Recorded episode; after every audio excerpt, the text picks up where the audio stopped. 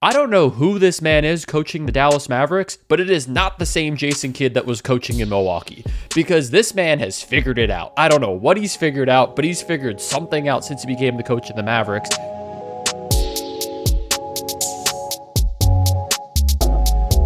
Everybody, and welcome into another edition of There's a Lot Going On, the only podcast that had the same number of field goal makes in the first half as Chris Paul and Devin Booker. I'm David Arroyo, joined as always my pal Tom Shively. Tom, it was a day of NBA Game Sevens. It was really the day of Game Sevens. I believe there was like five or five total between the NHL and the NBA. Five Game Sevens in the last like two days.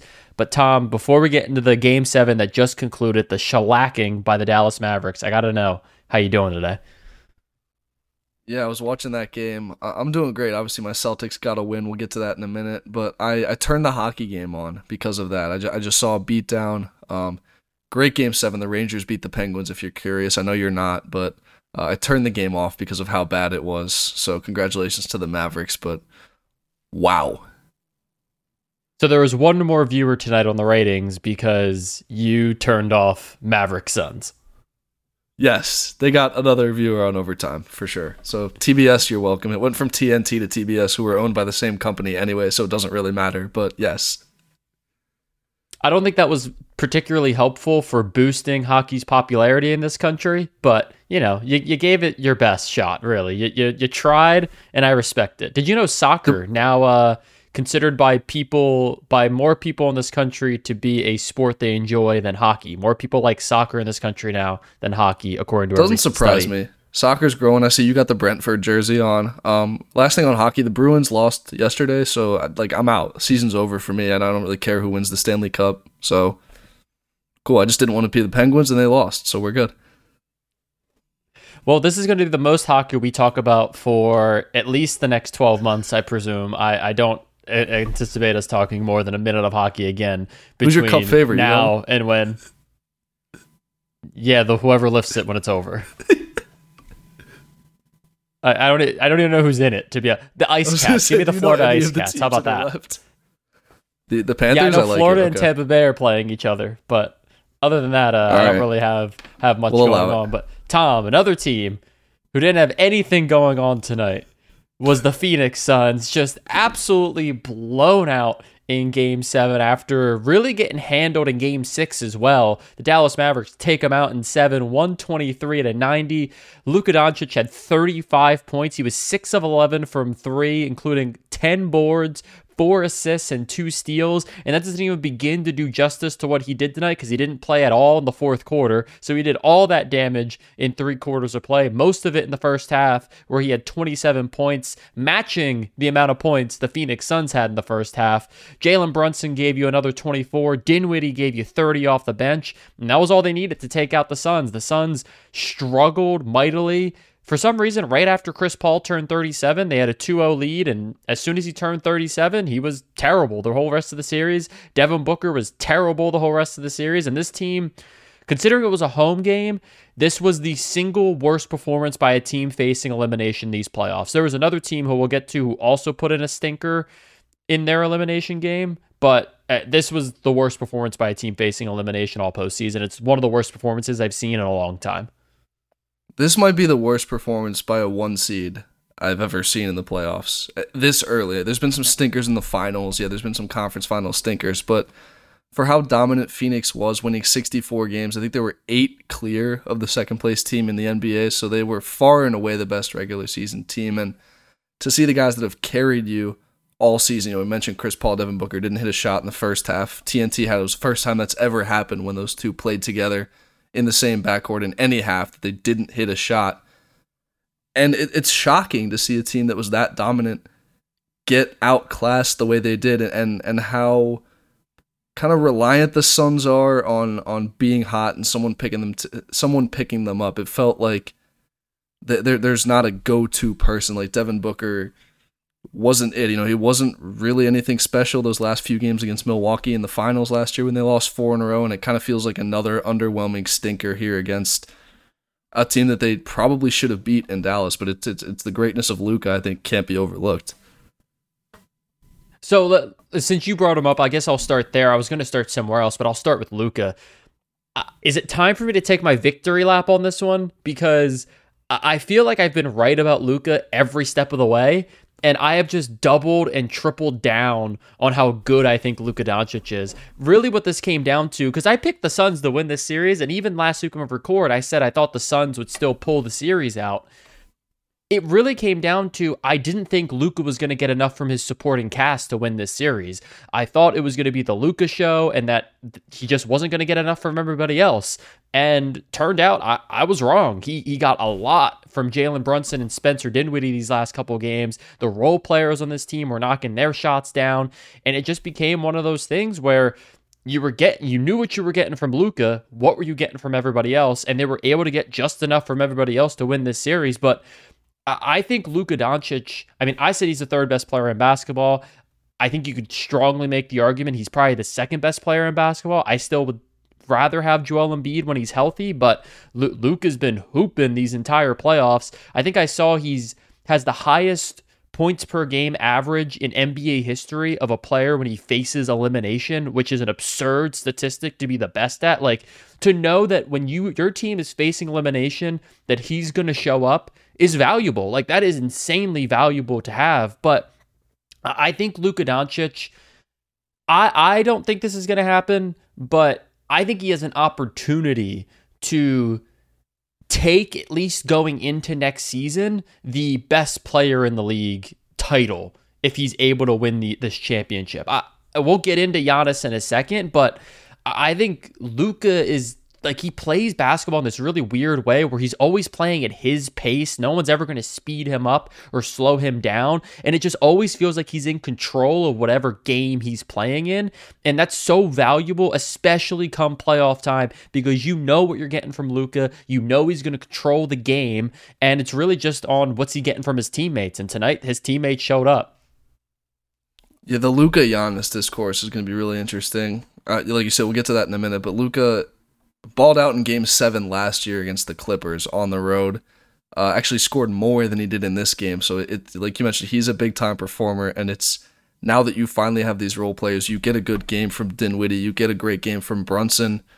It takes so much of the pressure off, and and that's kind of what Luka's needed, and that's what they've been ever since they traded Porzingis away. They got those second options, and and Brunson really came into his own. He had a bad start to the series, but give him credit, he turned around once they got to game three and four, and and, and Phoenix you know, played great in game five, but outside of that, that's four stinkers in five games from the best team in the NBA. That can't happen if you're a championship caliber team. And Chris Paul's not getting any younger now that we look at it. I mean, Devin Booker. I have a take on him that I've workshopped that I want to get to in a minute after we talk Celtics. But Devin Booker is interesting. Didn't show me much here. Ayton struggled a lot from the field. It, you know, where do you go from here if you're the Suns? It, it's hard to imagine you replicate that success next year in the regular season. So, did you miss your championship window? Now that I mean, you blew it. Not that they blew it, but they lost to Milwaukee last year. You blow it against Dallas this year. What's next for Phoenix? I think those are questions you have to ask.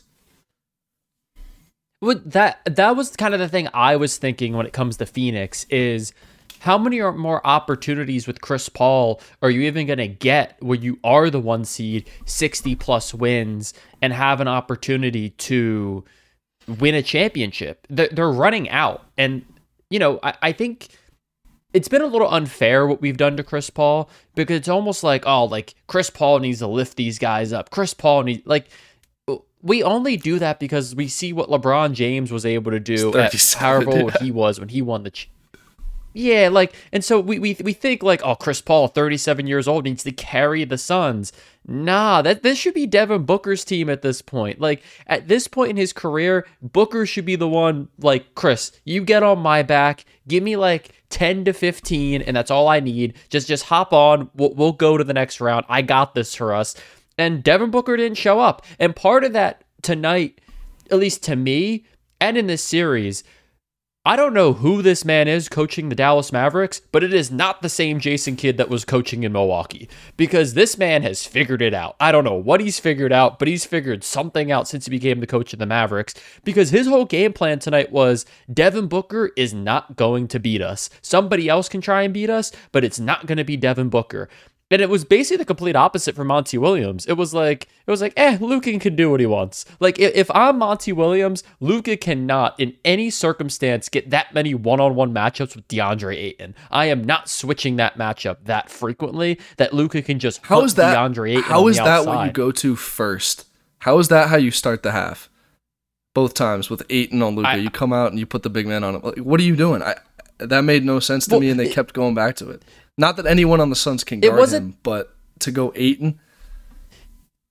It wasn't that Ayton was on Luka though, right? They, it was it was they were so willing to switch Ayton onto Luka. It, it's that they they didn't make that adjustment to be like, hey, let's stop switching when Luka goes into the pick and roll. It was like, no, they were content to continue to switch Ayton onto Luka, and Luka was like, "Fine, I'll just keep shooting step back threes over him." And at one point, he took him into the post and hit a fadeaway over him. Like it, it was just a masterclass from Luka Doncic at every turn in this game. He was like, "What? You want me to shoot step back threes? All right, I got those." Post game, sure, I got that. You want me to take Mikal Bridges, a defensive player of the year finalist, and make him look silly in the post? Sure, I can do that too. And what's so funny about Luka None of this should be surprising. He won the EuroLeague MVP when he was 19 years old, and there was conversation about, oh, did the Mavericks reach on him at, at by trading up to three? Should they have maybe kept Trae Young? Are like seriously Luka has been better than Trae Young his entire career. He's clearly the best player from his draft class. And to me, all conversations around Luka Doncic to this point have been stupid because it's like, well, his team sucks. Like it uh, what is he supposed to do? There's only so much one man can do. Yeah, that's an interesting one. I think it's hard to say you got the raw end of the deal if you're Atlanta. I still think you got a special talent in Trae Young, but he's not Luka. It's it's he's not close. You're kicking yourself if you're Phoenix a little bit because you drafted Ayton number one overall. You had the chance to get him and then he burnt. No, you don't think so? You don't think they're kicking themselves right now? No, because they they they made a finals, right? So like they made an NBA finals. So ultimately, and he was a big contributor to making an NBA finals. So you can't say Phoenix like made a mistake because I actually don't think I don't know how well Luka and Devin Booker would actually mesh together. Point. And you probably don't get Chris Paul if you get Luka. Like there's a lot of dominoes. The team that's kicking themselves is the Kings. The Kings oh, that took Marvin oh. Bagley. Who was four? Four was good that draft too. It was Jackson, right, from Memphis? Yeah, yeah. The believe, only bad so pick in the top five, five was Marvin picks. Bagley. Yep, it's Marvin Bagley. Yeah, I mean we knew I, I mean, that though. But as soon as we were saw who was picking at two, it was it was oh the Kings are going to get the worst player. Yep, that's he could have been good if he drafted it. If Luka went to the Kings, I don't know if he's good. I got to be honest. I don't know if the career translates. It only works in Dallas. It works anywhere but Sacramento. I think he's only bad in Sacramento. Okay, I'll hear it. But go ahead. You, I feel like you were going somewhere. I. It's just I. I, I can't get over the collapse by the Suns. I mean, I think Luka's special. I'm excited for this matchup with the Warriors, but Devin Booker. I'll get to the take now. He's a lot like Jayson Tatum from two to three years ago. I see a lot of that in Booker, which is wild because Tatum's younger than him. I see a guy who's not really willing to participate that much on the defensive end complains to the officials all the time, doesn't get the call. A little bit of a diva. I think Tatum still has some of that in him, but he's been able to back it up a little bit more in big games. So the improvement is possible if you're Booker, I think, but he's already a couple years older than Tatum. Tatum has advanced so much past him that it feels like Booker is down that path that some people thought Tatum was never going to really improve on. And, and, and Booker kind of hasn't shown any of that killer instinct that you'd expect from a guy who's a superstar, whereas Tatum has taken that step and gotten his team big wins, and Booker's kind of had to rely on other people. Well, you know, I heard this take the other day. Uh, I'll give credit where credit is due. I heard this on Bomani Jones' podcast when he was talking to Dominique Foxworth, and he said that part of I forget if he was using Devin Booker as the example, but Devin Booker is an example of this. All the guys who are grew up Kobe guys they want to emulate their game after Kobe, which kind of ignores the fact that Kobe Bryant is maybe the best tough shot maker in NBA history. The number of shots that Kobe took that were bad jumpers that went in were astronomical.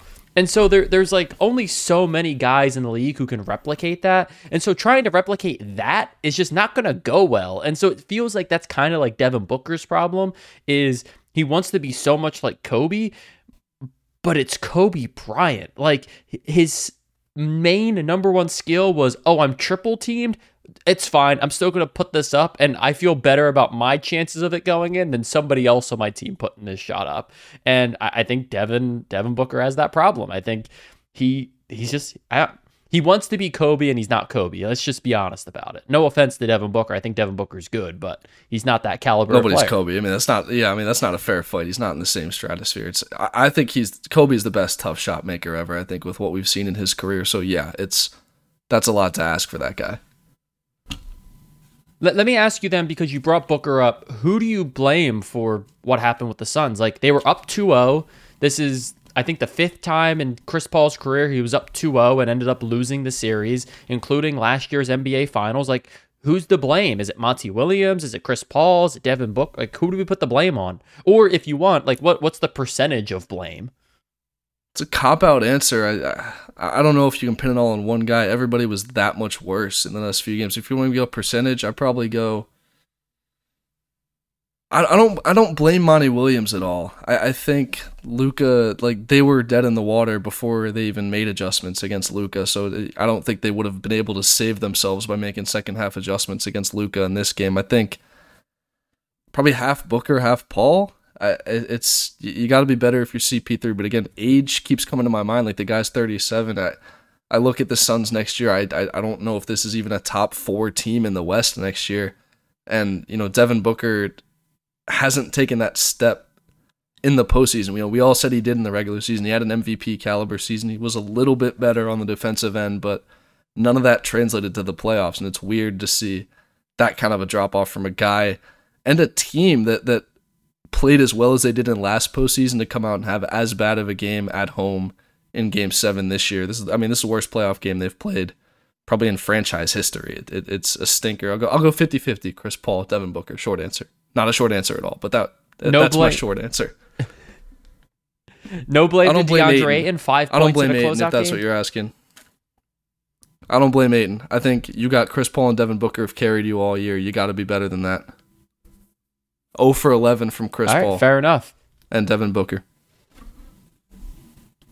Yeah, fair enough. All right, Tom, let, let's move on then. This will be super quick because I don't think we have much to say about the series. We said all we wanted to say last week. Golden State took care of business. They finished the series against Memphis. They won the series 4 2, 110 to 96, finished off the Grizzlies. I'll just give a quick congrats to the Grizzlies. They had a really good year. I think it was Dillon Brooks after the game who said that the Warriors are getting old and we're going to be young for the next couple years. So, I mean, I expect the Grizzlies to continue to be good and have plenty of opportunities to get back. It's really just can Ja Morant stay healthy? But I don't know if you have anything to add about that series before we do a quick Western Conference final preview. Yeah, I don't know if I'm ready to say they win the series if Job plays, um, but they certainly put up a great fight in game four and six, both on the road. Maybe Ja's the difference in at least one of those games that gets you to a game seven, but they those young guys played about as well as you could play on the road for, for three and a half quarters and, in game four. That that's the one that I think you have to look back more so than game six because you get the Klay nuclear game in the fourth quarter, and you kind of tip your cap at that point. But game four was the one that they had won going back to Memphis 2 2, and they let slip away. So I think you grow on it. Obviously, you get around further than last year. You mentioned Ja will still be there, so they'll still be big, big contenders next year, and, and you have to like where you are. But yeah, Warriors just were the more veteran team. They were healthier. They, they got it done. All right, let's talk about those Warriors then. They now we'll have home court advantage against the Dallas Mavericks. I think at a certain point, you know, you kind of said to me last week that you thought the Warriors should have been the favorites in the West. I thought, I'll be honest, I kind of thought whoever won Phoenix, Dallas was going to win the West. And I think I still feel that way. I, think best players on Dallas. Eh, I, it's hard, right? Because like that's the only thing Dallas has is they have Luka. And so for some reason, I'm just like, that's why Dallas is going to win. But I, I, I got to just keep riding with my guy at this point. This is an interesting one. I, I think I, I still think the Warriors are the best team in the West. they should probably be championship favorites at this point. But the way those guys have have shot the ball, the, the, what you've seen from Jordan Poole in these playoffs, Klay Thompson is kind of finding his footing. Each game, it feels like he's getting a little bit more comfortable. It, it's hard for me to pick against the Warriors in the playoffs with that nucleus they have, and and they the the 40 point stinker loss in Memphis worries me a little bit. I feel like they haven't shown me a lot on the road recently. They had the one game win in Memphis, but ah, it's a, it's a fun series. I think Luka beating the Suns is one thing with with the experience on that team, but then you look at the championship pedigree of the Warriors. I think they're just a little bit more comfortable at this stage. I think it's gonna be a great series. Probably go seven, but I'm taking Golden State. Here's my thing with Golden State and I guess why I think I lean the Mavericks in this series. We've seen Dallas has been really good at hunting matchups, at finding the guy they want to go at and really attacking that matchup. And I feel like since the Warriors lost Gary Payton Jr., not saying that's a reason they're going to lose the series, but they don't have a lot of plus defenders on this team. Draymond or Draymond is really like their only definite plus defender. I think Klay's a plus defender, but I still think he's still he just doesn't have the lateral quickness he did pre-injury. He's still a good defender. He's just not like all NBA defender anymore. And I think the Mavericks are probably going to employ a strategy very similar to what the Cavs did the year the Cavs won the championship, which is they're just going to hunt Steph Curry, Andrew Wiggins, and I guess when he's out there, Kevon Looney or Jordan Poole on switches. They're going to hunt those three dudes for matchups. And luckily for the Mavericks, they have three dudes who you feel comfortable getting buckets. You have Luka, Jalen Brunson, and Spencer Dinwiddie. And so I think if you're hunting those matchups and this game slows to like a snail's pace, which is what Dallas is going to try and do, I just think that's hard for the Warriors to combat because they are so good when they're playing fast pace, running up and down the court. Here comes Steph running off six screens to go catch a ball and shoot a three. And it's like, if Steph is exerting himself over on the defensive end, he's not going to have all this energy to run off screens and then be able to chuck threes too, because that's what happened in 2016. They were just going at him so much, he was not able to put up good shots on offense. I'm intrigued to see if, if the Warriors employ kind of the reverse strategy and try to get Luka in some action, knowing that he's going to be a little bit gassed on the defensive end, because I think it could work both ways. I think you can get very creative, obviously, on the offensive side with, with screens and and pop out threes if if you have Curry and Thompson, who are two of the best to ever do it, obviously. So, you know, kind of which team does it better, I guess, is the chess match to see. And, and certainly Dallas is capable of it. Certainly the Warriors are capable of it. And yeah, Jason Kidd's been a great coach. Steve Kerr, obviously, we know what he's offering, so it, it's going to be an interesting one for sure. Dallas is just as interesting to me as the next team we're going to talk about, which is the Celtics, because both teams since the all since January just went on tears. They were different teams once we hit 2022.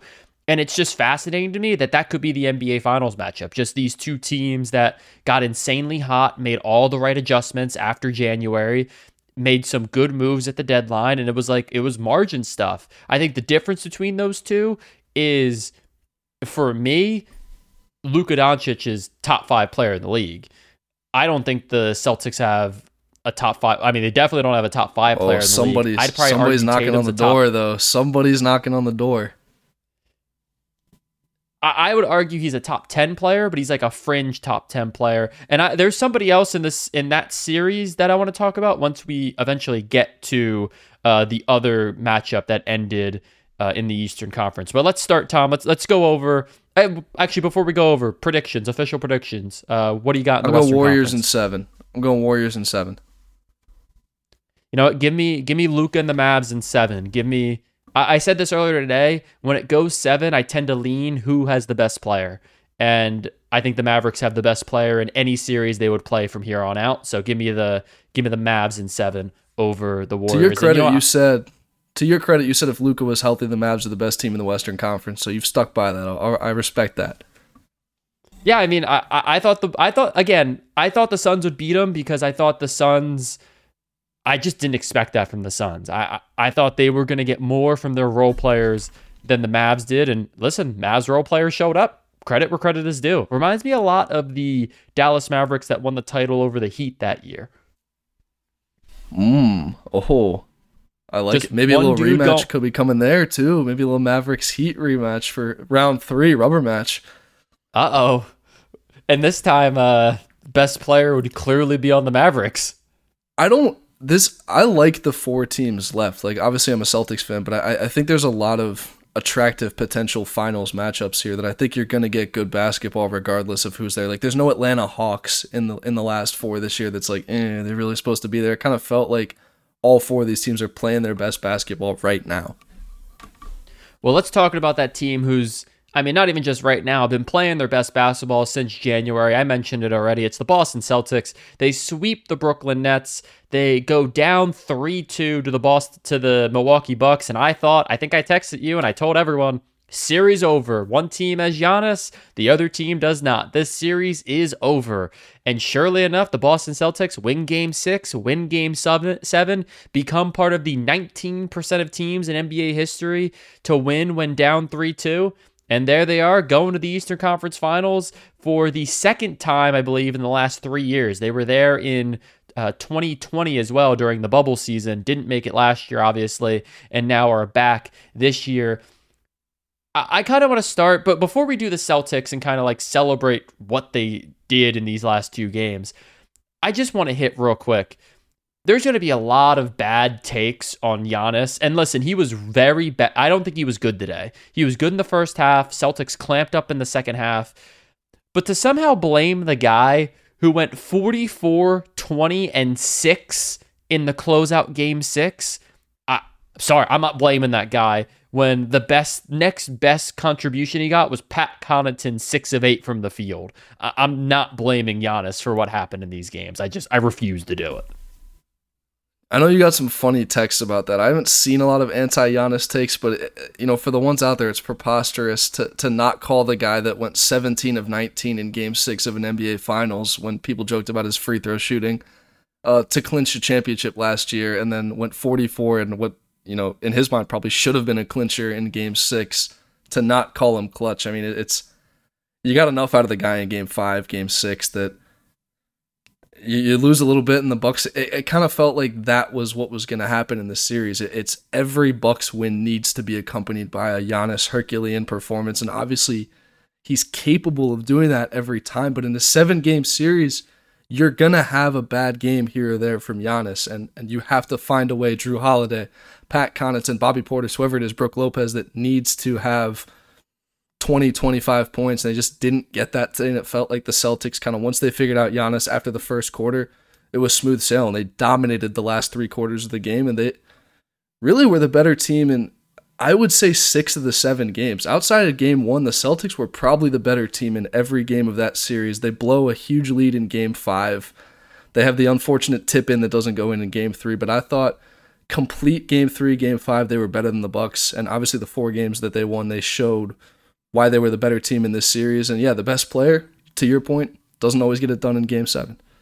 And listen, it, it it's hard for you know Giannis to do it all by himself. He just he looked gassed by the time the end of this game rolled around. Second half, you could just tell the miles were starting to wear on him a little bit, which I think actually is a legitimate criticism I've heard of Giannis before. Is that you know he maybe it's his size or I don't know what it is, but he seems to you know, in the regular season, they kind of control his minutes, and then come postseason play, they're asking him to play 40 plus minutes, and he just starts to get gassed over time. Last year, was able to kind of push through that, get to a title, but this year, you know, kind of struggled with that a little bit. Um, yeah, I mean, just just real quick on the Bucks before we move on to the Celtics. Once they lost Khris Middleton, I thought, like, kind of like you said, I just thought Giannis was that kind of player, like LeBron where it's like, get on my back. I will carry you to where we are going to go. I will take you to the promised land. And it just that that that was unfair by me because only one player in NBA history has ever done that. Only one player in NBA history has made me ever go, "How in God's name did you get that team to the NBA Finals?" And it was the 2007 Cleveland Cavaliers. How in God's name did that team make the NBA Finals. By the time we came around to, you know, 2017, 2018, we knew the story on LeBron James. It was at that point, it, if you were surprised by it, you were the idiot, not me. But in 07, that team had no business being in the NBA Finals. And somehow they made it there. And I thought Giannis could give you that kind of effort, but he can't, and that's fine. That there's one player in NBA history he can though. I think that's the point. He can give you that effort. He gave you that effort to win Game Six. He just didn't get it from the rest of the teammates. And if he goes nuclear in Game Seven today, it's probably not enough to win either because they ended up losing by 28. No, but I, I guess, guess, we'll never I know. guess my point, I mean, it, like when when LeBron went nuclear, though, let's think back to like the 2018 playoffs. LeBron went nuclear. Uh, they they did not have to beat a team that's as good as the Celtics. None of the three teams they beat in that title run were as good as this Celtics team. The Celtics had no Kyrie. They were, you know, rookie Tatum. They had Jaylen Brown in the second year. So. 20, oh, oh, oh, sorry. Sorry. We're good. Yeah. That was rookie Tatum. That was Jaylen Brown in the second year. Yeah. 2017, same thing. Celtics got a game in that series. Don't ever forget. Celtics won a game in Cleveland also, in the 2017 Eastern Conference Finals. They did not get swept. It produced one of my favorite photos of all time as well, which was uh, the missed dunk by LeBron James, but Isaiah Thomas was holding on to him for dear life, and all the memes were like, "Take me to the finals with you." they uh, so two LeBron moments that live in my head, right? Is is the 2012 Game Six that hurts, the 2018 Game Seven are the two that probably hurt the most it felt like that would have been a Giannis like up their level performance today if the Bucks were able to win. So the Celtics kind of exercised the demons a little bit. Not that it's LeBron, but Giannis obviously got him a few years ago in the playoffs, and the defending champs you kind of have to beat them to to get to where you want to go, and it felt like a turning point. Really, Game Six was almost more of a turning point for this team than Game Seven because of how good Tatum was, because of the fact that it was on the road. Because of how they, they went way up, Bucks closed down, they got back up again and kind of coasted to the end. But Jayson Tatum, talk about tough shot making in game six, seven threes, 46 points. He was elite in that game. He was toe to toe with Giannis. And that's the kind of performance that goes, oh, yeah, like this team, you buy into the fact that this is a championship caliber team. And they got as good a shot as anybody. I think all four teams have a good a shot as anybody to win the title. Yeah, I mean, the, the Celtics, right? So much of their turnaround has been predicated on good defense and a willingness to share the basketball amongst your two best players. Jayson Tatum and Jaylen Brown have both become very unselfish since January, and they're a better basketball team for it. You see the way this ball moves around with them. You see the defense. Your when your stars are giving that kind of effort on defense, you get a lot of buy-in from the rest of the team. And so, you know, I still have a lot of question marks about the Celtics, mostly because I don't love their depth. Like you're still playing Payton Pritchard 17 minutes a game. That's a little concerning to me if you're the Boston Celtics. But you know, if you're gonna keep getting the kind of performances Pritchard out of your five starters today, that you've been getting, like that, that okay does nothing for me. Capable of a good game. Al Horford, you know. Listen, How about that 30 piece in game, game four? Oh, we didn't talk about that. How about that? I was gonna like. How about the Al one dunk on Giannis? Back the clock. Turn back the clock night. Yeah, if Al Horford can keep giving you one of those a series, you're gonna keep it being in it. Like you got that was the thing when you think about this series, right? You got a game from Horford that won you a game. You got a game from Grant Williams that won you a game. Game six, Marcus Smart showed up to give you some contributions alongside Jayson Tatum. So you were getting it was like every night you were getting one guy who was a role player who was like, I got it tonight. I, I'll everyone hop on my back. I got this. And mind you, one night it was Tatum going off, but again, he got a huge like he was Batman and Marcus Smart was his Robin that night. And that's what you need to win NBA championships. You need you need at least one guy who can go nuclear and then you need just really good supporting role players. But again, I'm a little concerned with the bench of this team. Like even Derrick White, like I expected that move to be a bigger acquisition for them. One for 10 in game seven, one of six from the field. He, he just, even the games where he plays well, it doesn't look very pretty. And I, I just, I don't know. I, am a little concerned about the depth. But again, I, I, think they hang their hat on defense, and that's a great calling card to have if, if you don't want to worry about your depth. Rob Williams is going to be his health is going to be huge in this Miami series. I think with a guy like Bam Adebayo, uh, he tortured them in 2020 uh, down in the bubble uh, when they lost that series in six games. Uh, Real quick, Grant, Grant Grant Williams shot 18 threes in a game seven. That that doesn't feel like a sentence that would ever be said aloud in NBA history, but I, I think it kind of paints the picture of, of the Bucks' defensive strategy all year, which was, you know, we're gonna clog the paint inside, and if you hit your shots against us, you'll probably beat us. And no one was able to do it in the playoffs last year, but the Celtics finally just made enough shots and they made enough threes. They were 22 of 55 from three today. It's more than a three a minute that they attempted, 55 attempts. And I think they attempted 51 in game one and they, they shot like 20 something percent and they get killed in that game. So it's just, you know, the cliches, it's a make or miss league, but the Celtics got open looks and they continued to take them in this game and nobody was scared to take looks. Derrick White had a few that he that he clanked and he still shot it. No, not a lot of them went in, but it's that confidence and that trust to still shoot threes and still understand that what Milwaukee's giving you, you can use to your advantage. Well, Tom, we're going to talk about another team here in a second that you, you know who we're going to talk about. But before I talk about them, let me set it up this way. Uh, Ime Udoka became the second or third, I'm not sure which it is, former Philadelphia 76er assistant to make the conference finals since 2016. So that just goes to show you, you know, they're pumping out good coaches. They're just not hiring any of them. Tom, let's talk about it. The Philadelphia 76ers eliminated by the Miami Heat 99 to 90 in game 6. It was honestly the second worst performance by a team in a closeout game this postseason. The Phoenix Suns thankfully took that crown from them, but I mean lackluster effort across the board from the Philadelphia 76ers. James Harden took two shots, I believe, in the second half of that basketball game. The only game the entire series you took more than four shots in the second half was the game uh, four game where he kind of just went nuclear in the second half. He was like seven of 18 in that half. And, you know, Joel Embiid wasn't good in this game, but I, I, I, again, much like I find it hard to blame Giannis for what happened, I find it hard to blame Embiid for this when He's literally dragging himself out there with a broken face, a torn ligament in his thumb, and if we're be honest, he looked kind of concussed again in game six. So, like, he, he's dragging himself out there, and his teammates aren't showing up. Like, James Harden, we they brought him in here to be second fiddle, to be number two, to be the guy when Embiid is struggling a little bit, to go out there, get yours, carry the team a little bit.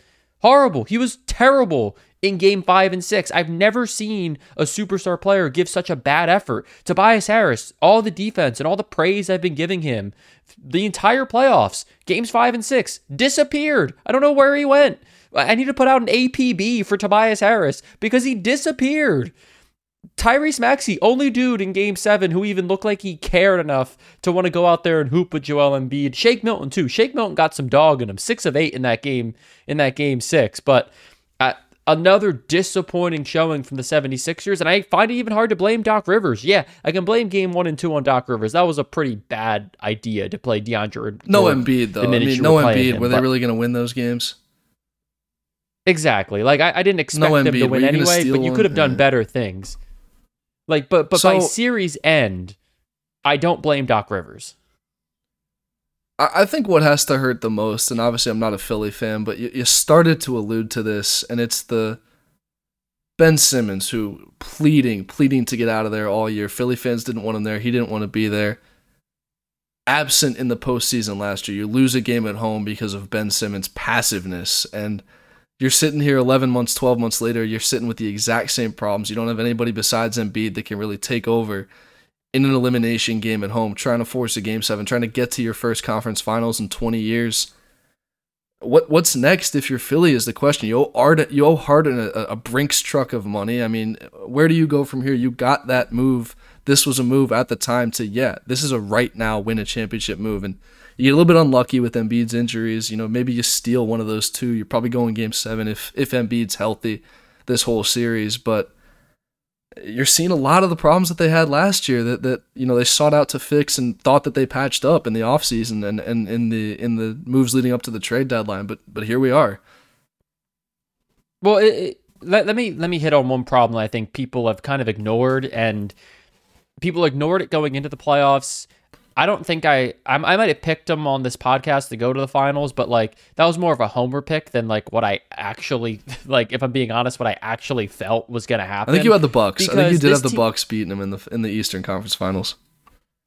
All right, thank God, because I I, I thought I, I thought the Bucks were the team I was going to win the East. I was wrong anyway, but who cares?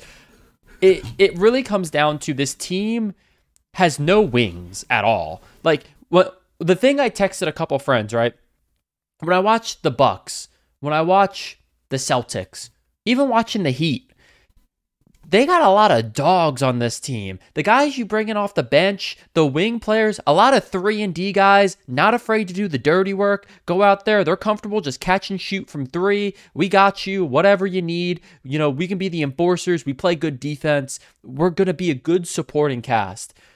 The Sixers role players can do one or the other, not both. Georges Niang, he, you know, when he's not hitting threes, liability out there on defense. Matisse Thybulle, when he's not playing defense, which he didn't the entirety of this series, liability on offense. Danny Green was passable on defense and was pretty good on offense in the opportunities he got, but he's 30 what 7 38 you can't rely on that anymore. And then he tears his acl and his mcl and is definitely like gonna get cut now because he had a non-guaranteed contract. It's just one of those things where this team lacked depth. They lacked any kind of player that's like a dog and is actually like willing to go out there and fight minus Embiid. Like the, the thing i heard today someone say is the sixers lack players who are tough either mentally or physically. Because Tyrese Maxey to me strikes me as very mentally tough. Physically, though, he's fr- he's a small guy. He can kind of get moved around on defense, and they hunted the matchup with Tyrese Maxey this series. And outside of Embiid, you don't have any of those guys, and it's it's concerning. I think ultimately you're gonna have to sign Harden. Otherwise, you trade Ben Simmons literally for nothing, and you just can't do that, in my opinion. But you can't sign him to a max contract. That has to be off the table after what you just saw in these playoffs. He has to be willing to take a pay cut because he's not that guy anymore. He is not a max contract player anymore. And if you give him a max contract when you're already paying Tobias Harris a max contract, you're screwed. You're gonna you're gonna flush the Embiid years right down the toilet the same way you did the Allen Iverson years. What do they owe him? It's north of forty million, right? Harden? If he gets a max contract extension, it will be uh, a four-year, two hundred and twenty-three million dollar contract. If he does not take the max, okay. it, it it's because his player option for next year is for forty-seven and a half million dollars. So if he doesn't get the money he wants, he's just going to opt back in, and like you're going to pay me my money, which is kind of helpful though, because then you get a year of James Harden. You can see if he is like uh, you know, a, a, summer to rehab? Is he back to normal? Is he back to some level of James Harden that we expected when you traded for him? And if he's not, you let him walk in the offseason. Now you have money to play with and a much better free agency class next year. Are they this currently constructed team next year, health wise, if they are if they're healthy enough, are they a championship contender still? Like, do you have to make a lot of moves if you're Philly, or do you kind of are you ready to run it back? You need to make moves on the fringes, right? You, you can't. I don't think you can blow it up necessarily, but you need to get a bench somehow, whether that's trading Tobias Harris, whether that's signing guys in the offseason, but they don't have a lot of options in terms of contracts they can sign guys to it's really going to have to be a lot of moves on the fringes with wing defenders specifically. They have no wing defenders, and you need a good backup guard. Honestly, I feel comfortable with the backup center if you roll into the season next year with Paul Reed and Charles Bassey. I say give them a year to figure it out, and you'll be fine. But you need wing defenders badly, and you need a backup point guard, you know, other than, not a backup point guard, but another backup guard outside of Maxey and Harden, who maybe is comfortable playing off ball. But yeah, I think all the moves you can make are on the fringes. But if James Harden isn't, you know, if James Harden's not even a good distributor anymore, which he shrunk in that area to game five and six, you're done. You're you can't win a title next year. We talked enough about the Sixers, Dave. We got to give the Heat. no, hold props. on, hold on. I know. Um, hold on, hold oh, on. you're not on. done yet. Okay, my bad. My bad. I have one more take I got to get off my chest because I told you I had a take coming into this about the Philadelphia 76ers I thought you would agree with. And I think I fall into some of this as well. And so this is me calling myself out as much as it is calling anybody else out.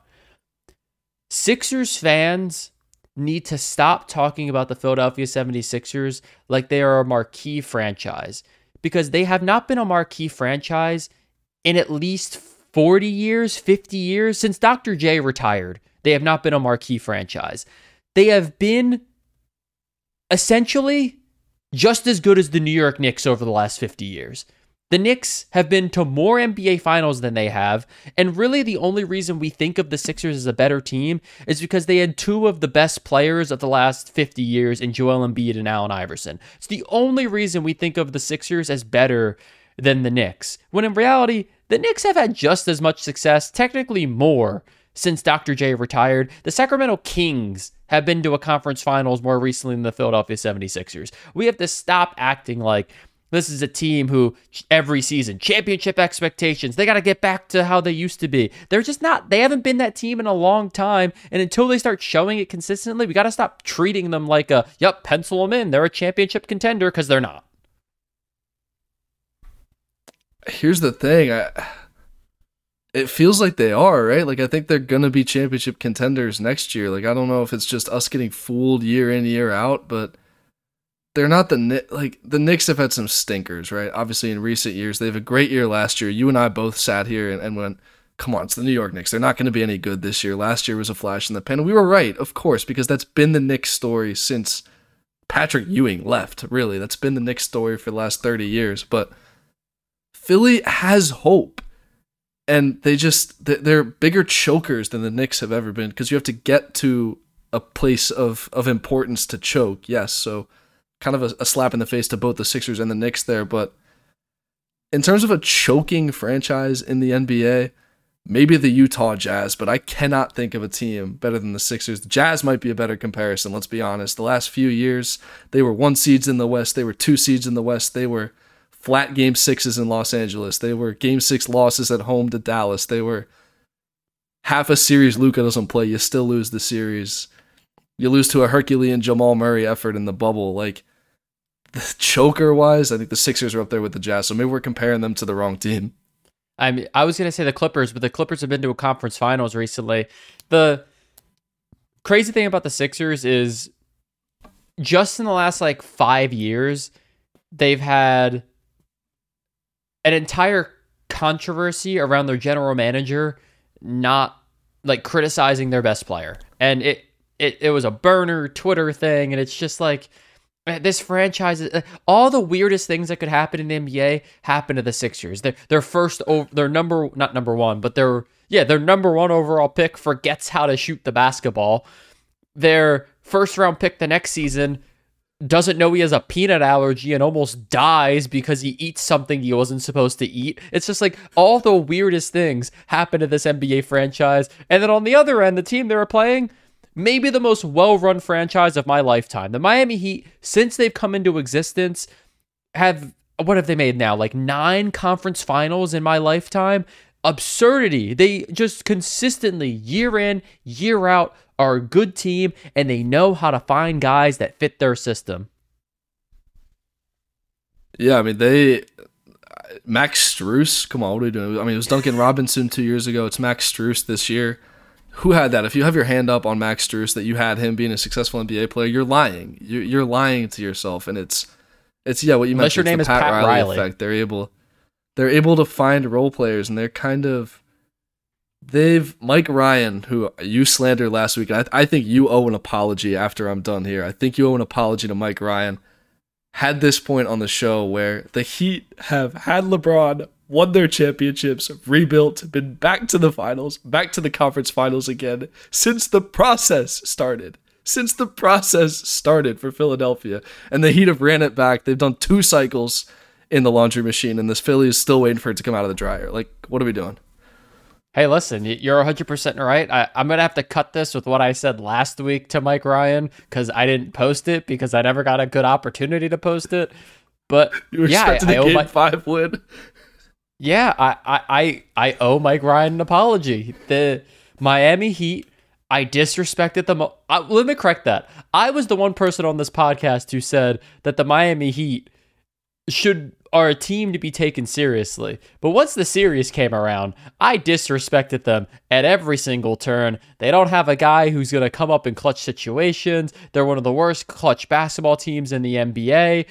Victor Oladipo, I said he fooled you. I mean, Victor Oladipo played pretty well after I said that. It wasn't great, but he played pretty well. He fooled you. I was slandering Kyle Lowry, and he was injured. Like I, I was wrong at every every step of the way, and I apologize to Mike Ryan. He, Mike Ryan had this one pegged from start to finish all season long. Said the Miami Heat are not getting the respect they deserve in the national media and from the media at large, and he was right. I, I didn't give him any respect, and you know, it is what it is. I, I, I miss Jimmy Butler dearly. I want to say that. And I also want to present to you a new statistic I found out about that I didn't know about. Uh, it's an advanced statistic. We know how I feel about those, but I, I kind of like this one. So the NBA has this advanced statistic called PIE, Player Impact Estimate. And in simplest terms, this is on their website, in its simplest terms, PIE shows what percentage of the game events did that player or team achieve. So, how many of the events in the game did that player directly have an impact on? So, it's really how much are you impacting winning?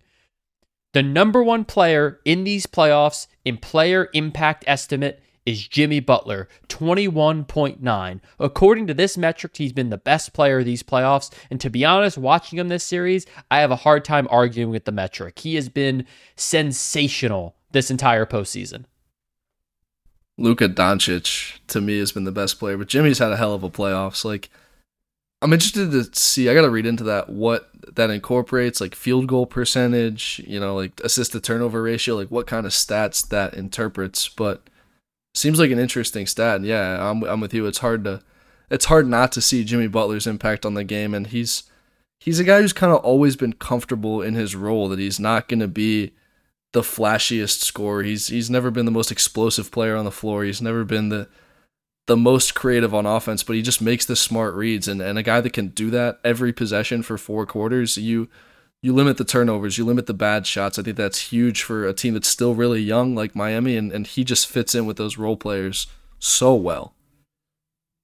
Well, and he's so good too at at how do I describe this? He's so good when the lights are brightest, Jimmy Butler comes alive. And we saw it in the bubble, and everyone talked about it like, oh, this was a fraudulent bubble team. This this isn't a team who can do this once they're out of the bubble. And Jimmy Butler this postseason is showing you that was not a fluke what you saw from him in the bubble. Last year, the team just ran into the buzzsaw that was the Milwaukee Bucks last season, but the Heat retooled, regrouped, added PJ Tucker, found some more diamonds in the rough, and Gabe Vincent and Max Strus, and here they are back in the conference finals again. It just it's like clockwork with Pat Riley and Erik Spoelstra. Like I find it hard to say at this point. There's a better coach front office combination in the league than the Miami Heat. The, with this level of consistency, it's impossible for me to say anyone's better than they are in, in that category. I think Spoelstra too. It's got to be so validating year after year that post LeBron, you're still getting to conference finals. You're still getting to NBA finals. That this, you know, he really has been the guy all along, and we put Nick Nurse up a few years ago. I said he was the best coach in basketball. Probably transitioning my vote over to Spoelstra right now. If I had to pick one, I think it's Spoelstra. Yeah, I mean, Spoelstra never got the credit he deserved because he had LeBron James, but he was also the guy who was making the adjustments to, you know, put LeBron James on Tony Parker to try and win another NBA championship. Like he's been a good coach for a long time and just doesn't get the credit he des- didn't get the credit he deserved because he was coaching the big 3. And you've been able to see these last couple years not having the big 3, having Jimmy Butler who is at best a fringe star and what he's been able to do with this team. He, has been able to take them to heights no one predicted them to go to, and it's been wildly impressive. And they des- they deserve the basketball community's respect at this point it's insane to, to kind of look back at, at these four teams that I had what two of them missing the playoffs. Maybe I think maybe they were all playoff teams, but uh, none of these four had anywhere near my conference finals. And I think just the way that you kind of round into form, and the Warriors were, were great all year, the Heat were great all year, but the Celtics and Mavericks, you know, made those improvements. And again, like I'll say it again, all these teams are playing their best basketball right now, and that's what you have to be, in and and they're all worthy contenders. So Miami, they're gonna be tough, man. They're so good. They're so disrespected, and and they're so good, and they, they kind of relish that role a little bit. I think ever since LeBron left, they feel like they're getting cheated a little bit, and you know they've proven that they are contenders year in and year out. Big credit too to both the Heat and the Celtics because you heard Udoka's quote today where he said you know, that's why we played so hard in the regular season to get a game seven on our home court. That's why we did all of this. And credit to both the Heat and the Celtics, 1 2 in their conference. All season long, they played to have those one and two seeds in their conference. They played their hearts out to be at the top of that conference, and it, it worked out for them. They the Celtics in particular had a crucial game seven on their home court, and the Miami Heat, if this series goes seven, will have a crucial game seven on their home court. And with that, I will say I'm taking the Heat in seven. I think the Heat win this series. I think the Heat are the better defensive team. I mentioned to you already my concern with the role players. The Heat are this weird team where they've been 10 deep all year and they've been willing to go 10 deep in playoff games. That usually doesn't work for teams but it works for the Miami Heat. I love the style of basketball they play. It's gritty. These are going to be low scoring basketball games, in my opinion. But at, at this point, I'm not betting against Jimmy Butler in a, in a clutch moment. I, I'm give me Jimmy Butler leading the Heat to another NBA Finals appearance. I was looking for it from the Celtics. You know, a, a sign that that this wave of, of Marcus Smart, Jayson Tatum, Jaylen Brown, that that kind of group of three really is championship caliber. And you know they've gotten close the last few years, but you know they run into LeBron or Jaylen Brown gets injured, or they, you know, they run into Giannis in 2019. It, it felt like they needed a moment to put it together where it's like they have arrived. And I think you got that in game six. And I think this is a team that's playing as confidently as anyone. When you go to the champions and win twice on the road, I don't think Miami's going to intimidate them at all. I, I think anyone who watches basketball would say Milwaukee is a tougher place to go win a basketball game than Miami. I think the Celtics will win one of two to start this series, and I think I, like them three out of five with three of those games at home. So I think I'm going to lean Celtics in six. I don't know if they're ready to win a game seven on the road, but if they take care of it in six, I like what I've seen from Tatum. I think if you keep getting, you mentioned it, you get those role player games, you get one from Horford, you get one from Smart, Grant Williams, whoever it is on the road, wherever it is, to get a couple of those games, they should be okay. And I think the Celtics have more candidates that can put one of those games out than the Heat do. So I'm leaning Celtics. I'll go six. I, I think it's totally fair. I think I think this series more than in the West is a total coin flip. Despite the fact I picked the Mavericks, I think most people are going to take the Warriors out west. I think this series is a total coin flip. I, I think you can go either way, and you could be proven right you know, it, it, it, I don't think it matters. I think both these teams could win this series, and I think both these teams could win the title. To be quite frankly, to be quite frank. But Tom, that brings us toward the end of another edition of. There's a lot going on. Not sure if there's any other NBA thoughts you have before we we get too far removed. We're we're almost down to the NBA Finals. I I'm at the point where I, I, had little expectations for the Celtics coming into the year, and and, and obviously I, I I like to see them get to the conference finals, but the script is flipped completely where I will be disappointed if they don't win the NBA championship. And I think they, I, I will think that they are the better team delusionally over these other three teams. And I, am just, I'm excited for the conference finals. Tuesday's a tough turnaround when Miami's at three extra days, but they can steal game one. You never know hey, you, you never know. I, I'm very, I'm intrigued. These NBA playoffs have been fantastic. I think it's been nice to not have a dominating force in terms of media coverage like LeBron James in the playoffs because it's allowed other casual fans to get to know a lot of the other stars in the league. We've really gotten to know Jayson Tatum and his game. We've really gotten to know Luka Doncic these playoffs obviously we know the Warriors and we know Jimmy Butler. We know what he's capable of. We've seen it before and he's doing it again despite the fact he's gotten absolutely no respect leading up to this point in the playoffs. Well, Tom, officially that brings us to the end of another edition of There Is a Lot Going On. If you've made it to this point and you're watching us on YouTube, make sure you hit that like button. Make sure you subscribe to the YouTube channel and you leave a comment down below. Let us know who you think is going to win the Eastern and Western Conference Finals. And if you want, let us know who you think is going to win the 2022 NBA Championship. If you're listening to us on a podcasting app of your choosing. Make sure you go on to Apple Podcasts or Spotify. Give us a five star rating. If it's on Apple Podcasts, tell us what you like, what you don't like. If you want to leave us a prediction there as well, I will read any and all comments that are left on the Apple Podcast page here on the podcast. And last but not least, make sure you go into the show notes, follow us on all of our social platforms. Instagram, the, the people of Instagram love to hate me in specific and so it's been it's been fun to see the reactions to some of the takes on Instagram. Tom, any final thoughts before uh, we let the people go? I didn't expect this to go an hour. Hey, lots to talk about. Prediction, real quick. You have uh, you have Warriors Heat, or you have Mavericks Heat. You got we got a title. Uh, no, I don't want to give a title. I don't want to give a prediction. I mean, sure, I, the Mavs are going to win the title if it's Mavs Heat. Celtics Warriors. I I, I got to ride the Warriors. I, I, can't pick the Celtics to win the title. Um, I'm worried that I'm going to curse them, so I'm going Warriors. If Luka Doncic wins the NBA championship this year, I'm going to be comparing him to LeBron James immediately on this podcast after. I just I need everybody to know that now if that's what happens. That's Tom Shively. I'm Luka, Dave Roy. I'll catch you back oh. here next week for another edition. There's a lot going on.